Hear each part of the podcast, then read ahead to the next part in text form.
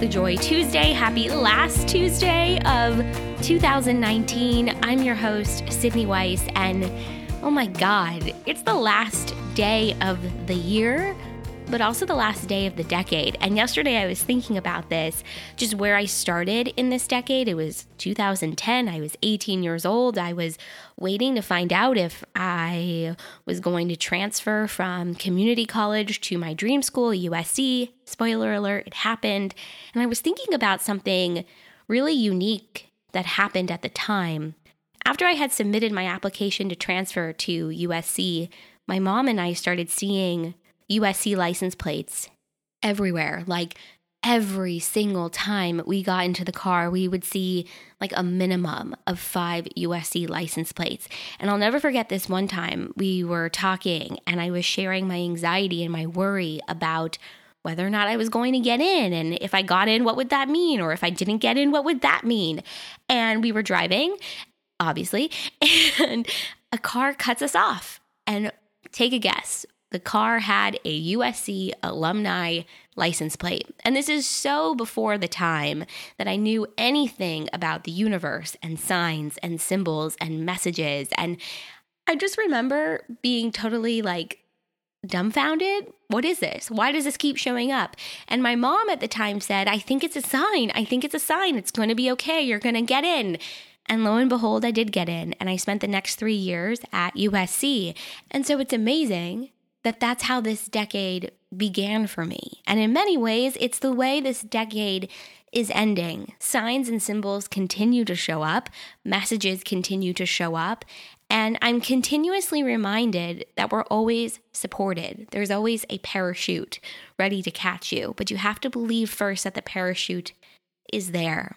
And so I would encourage you, if you haven't already, but I'm sure you have, to spend a little bit of time thinking about the last decade, the last 10 years. Who were you when we started this decade? Who were you in 2010? And who are you now? How have you changed? How have you grown? What areas of your life have stayed the same? What areas of your life do you want to continue to grow in, to work on, to change? How have you shown up for yourself in the last 10 years, in the last five years, in the last year? I would imagine you had to show up for yourself in ways you never thought A, you would need to, and B, you were capable of. I think it's really cool when we spend some time in reflection.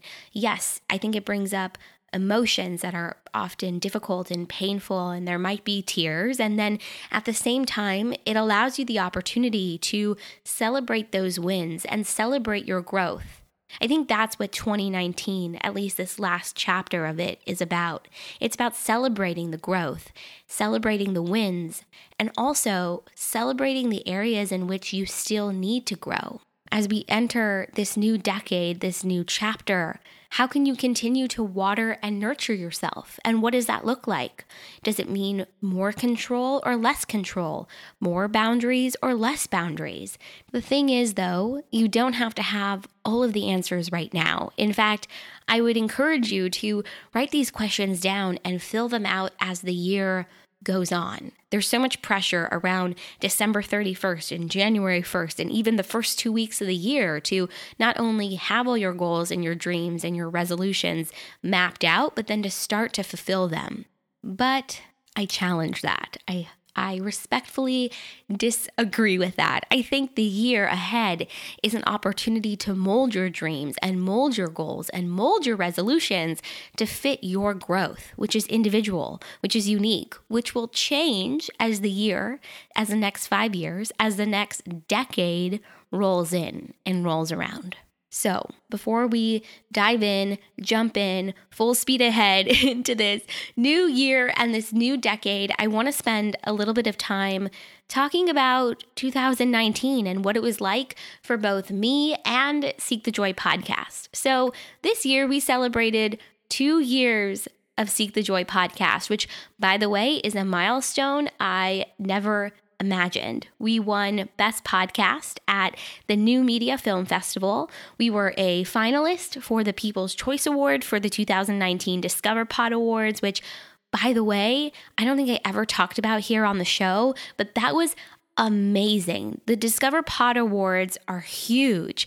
And honestly, the other shows that were nominated in our category and all categories actually are so huge and amazing. And I'm so inspired by all of them. So to be recognized um, in that space and in that category was like, I don't even have words it was just beyond, okay? It was beyond. And I'm so grateful to each and every one of you that wrote in and nominated us. And ugh, to be a finalist was amazing. So thank you. So those are honestly the big, like, headline, like, highlight moments of the year for the podcast. But I think in looking back, the biggest highlight for me has just been connecting with all of you and having the opportunity to produce this show and air this show and share the messages and the moments of celebration and empowerment and the way that we've come together, the way we can come together around shared vulnerability and shared experiences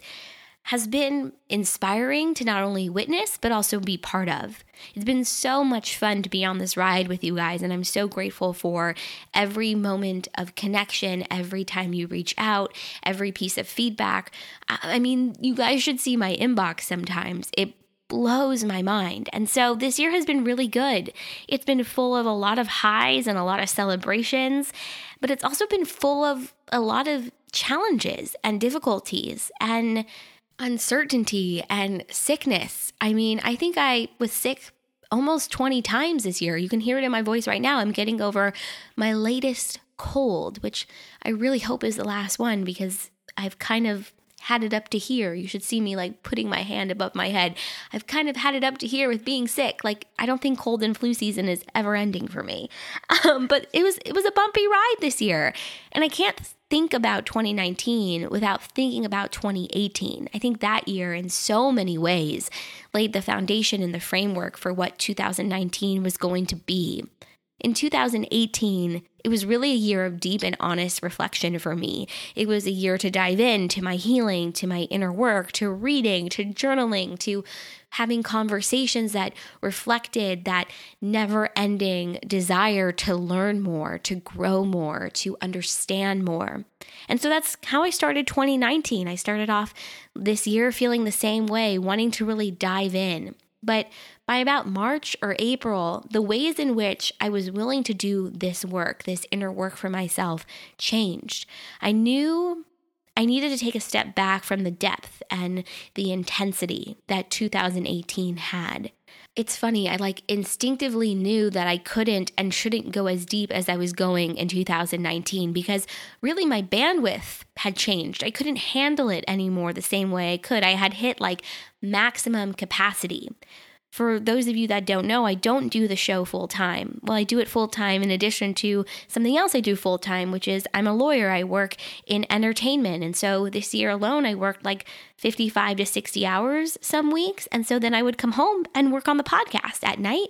I would answer emails and work on Joy Corner or the power of storytelling or show notes. And then on the weekends, I would record and edit episodes and put together the social media for them. I was always working, I was always going, I was always doing this year. And don't get me wrong, I love that. I love the speed and the intensity. I love being busy. I love immersing myself in a project, in a purpose, and a mission. But at some point, I think I realized that this was too much. And so there were certain areas of my life that I had to take a break from. I stopped going to Kundalini yoga, mainly because my schedule could no longer allow for it. I stopped journaling and meditating daily because it was hard enough to pull myself out of bed, let alone try and carve out an extra hour in the morning to do those things. And by the time I got home at night, I was too tired, and the only thing that I had energy for was the podcast. And so instead, I started journaling and reading and meditating a couple of times a month on the weekends when I felt inspired. And at first, it felt like I was taking a break from my own healing, and that was really hard. I know so many of you can relate to this. You start going with a routine or a practice, and it becomes so important to who you are and how you define yourself. So that when you remove yourself from it, when you take a step back, you feel like you've failed yourself. I know I'm not alone in that. And so I had to really look at that feeling and that judgment that I was placing on myself. I realized pretty quickly, though, that I wasn't taking a break from my own healing because we're always healing. Every moment, every conversation, every time you try something new, every time you switch gears, it's a practice in your healing. And so, the things that I did to ground myself or to learn more or expose myself to more shifted from this sense of doing the work daily because I felt like I had to, because I was rigid in this routine. It shifted from that to doing the work when I felt energized and inspired. And I think that was the key. That's been a total game changer for me, by the way. Doing things that I feel inspired to do and energized by, as opposed to feeling like I've got to do it because I made some sort of commitment or there's an obligation. You're allowed to grow with your practices, and your practices are allowed to grow with you too. So, my growth and understanding began to show up in new and different ways this year. And I realized that not only is that okay, but it's okay to trust it. And so, yeah, this year totally challenged me and it's expanded me, and I'm so ready for the expansion that's still to come. Because this year, too, I felt like my foot was like permanently on the accelerator. You know, in those like cartoons where like either there's like a brick attached to the accelerator or like the character's foot is like super glued to the pedal. That was totally me this year. And there was no signs of letting up until September when I was sick for probably the 15th time this year, and I was supposed to get on a plane to go visit my sister in Washington, D.C. So I was going to go to DC. I was going to go visit my sister. We were going to go up to New York City for a couple of days, which is my absolutely favorite place ever. And I couldn't get on the plane. I couldn't get on the plane because I was sick. I was on antibiotics. It was it was bad. And I realized that something had to shift. I didn't realize it right away, Probably two weeks later, when I got sick again, was when I really realized it that the pace at which I was going this year was no longer working for me. That even when I was running on fumes and totally exhausted, I kept pushing myself. And I had to look at why I was doing this. I love this podcast. I love this platform. I love immersing myself in my own creativity podcasts are my passion. This space is my passion. It's capacity for audio storytelling and connection. The ways that in which we can be innovative within this space is like, I can talk about this for forever. This is what I want to do for the rest of my life. But I had to look at why I was pushing myself to do so much more than I actually could. So it was work, it was the podcast, it was my family, it was friendships. It was friendships that I needed to let go of that I wasn't willing to. It was friendships that were too demanding of my time that I didn't set good boundaries with. It was my own health that again showed up and was like, hello, when are you going to start listening? When are you going to make a change? Podcast isn't going to stop. Me working is not going to stop. My passion for this is not going to stop. But I think the ways in which we set boundaries around the things that inspire us and the things that we love and the things that we're passionate about it's part of our journey here to learn those boundaries and to be flexible with them and play around with them. And so that's kind of what I've done. Um, I haven't produced as many episodes this year as I have the year before. This past two months, I think the only real episodes I released are The Power of Storytelling. Things just had to kind of calm down and quiet down a little bit. And actually, I was planning on releasing an episode. This is like comical at this point. I was planning on releasing an episode at the beginning of December, talking about my reflections for this year and announcing a two month hiatus from the podcast. I got sick again. Just when I was about to record this episode, um, the glands in my throat, this is actually comical. The glands in my throat were infected and so swollen that I could barely speak, I could barely swallow. I had to go on antibiotics. And then three days later, I actually got on a plane this time and went to New York with my mom. And it was an amazing trip. So, as you can imagine, the podcast and releasing that episode and worrying about the podcast in that moment wasn't going to happen. And it certainly didn't happen. And so, I'm still learning my boundaries and I'm figuring this out. And after this week's episode, the podcast will not have any new episodes for all of January um, until the last week of January, where we'll air the Power of Storytelling episode, and then things will pick up as normal. I don't know what normal is yet, but we will figure this out together because the show is such an important part of my life. It's a huge part of me, and the opportunity to share and to learn and to grow is invaluable. And so, as long as this is still fun for me and fun for you, we're going to keep doing the podcast. All right. I think it's time to dive into the top 10 things I learned in 2019. But before we do that, before we get going, I would love it if you would join the conversation on our social media channels. Send me an email or leave a comment on the show notes for this episode and let me know what your 2019 was like, what you learned this year, what you're letting go of, what you're releasing, what you're bringing in with you to this new year and this new decade. And I would love to know what from this week's new episode resonated with you. Okay, 2019.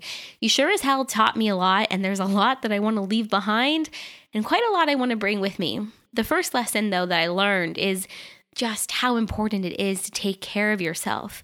You really can't pour from an empty cup no matter how hard you try. And yes, this is totally cliche, and I know that, and I'm totally here for the cliches, but I really experienced what it means to pour from an empty cup this year, to run on empty, to be on fumes and keep going. I don't want to say I made any mistakes this year when it came to self care, because I think there's no such thing as mistakes, but just lessons learned and opportunities to make changes. But oh my God, I learned a lot about what my self care looks like and where my boundaries need to be. And it was an experiment this year with balance. But here's the thing about balance I don't know if it actually exists. But what I do know is that it's all about what you put your energy into at any given moment. You can't do it all. You can't do it all at once. You shouldn't have to do it all at once either. And so embracing that truth has not only been difficult, but necessary. Okay, number two, change is constant. A lot has changed this year, and I know things are going to continue to change. It doesn't always feel good to me, and I know I'm not alone in that. I like stability and security and certainty. I think most people do, right? But the truth is, life is always in flux. We're always changing, and it can leave you feeling like you're on shaky ground. It's okay to feel uncertainty. It's okay to not feel stable or secure. But at the end of the day, it's about knowing that change is certain and trusting that you've got you. Okay, number three, you'll learn the most from the most unexpected people and places. I think I've always known this one, but this year especially taught me and showed me that our greatest teachers show up in the most unexpected places and at the most unexpected times. You never know who you're going to meet and what you're going to learn from those meetings. And it's often, at least it's been for me, the comments and feedback in passing that has had the greatest impact on me. And especially this year, I mean, little reminders, encouragement, and ideas have all shown up in ways I never would have imagined. Number four, lead with kindness. Okay, I have to start off by saying that kindness is totally underrated. I've always seen myself as a kind and generous person, but the stress of this year and the different interactions I had totally challenged me and tested my patience, which in turn tested my kindness. I constantly have to remind myself to lead with kindness because you never know who you're talking to, who they know, who knows them, etc. It's such a small world, even when it feels like it isn't, and people are connected in the most bizarre ways. But even beyond that, and most importantly, everyone deserves kindness, and you deserve kindness towards yourself too.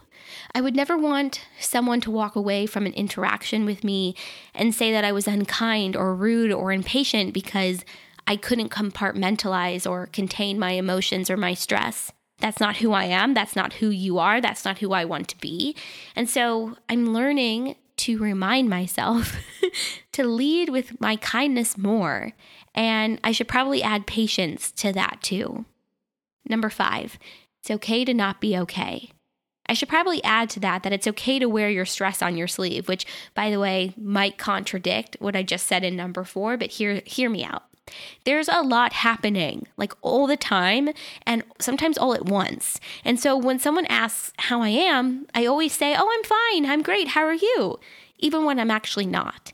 And I'm learning that it's really okay to wear my true emotions or my stress or whatever it might be on my sleeve in a way that means I'm being honest about how I'm doing. And don't get me wrong, not everybody needs to know what's going on with you all the time. That's an exercise in your own boundaries. But I think in a curated world, it's okay to make an effort or a decision or a choice to acknowledge how you're really feeling and not act like you have it all together. I certainly don't.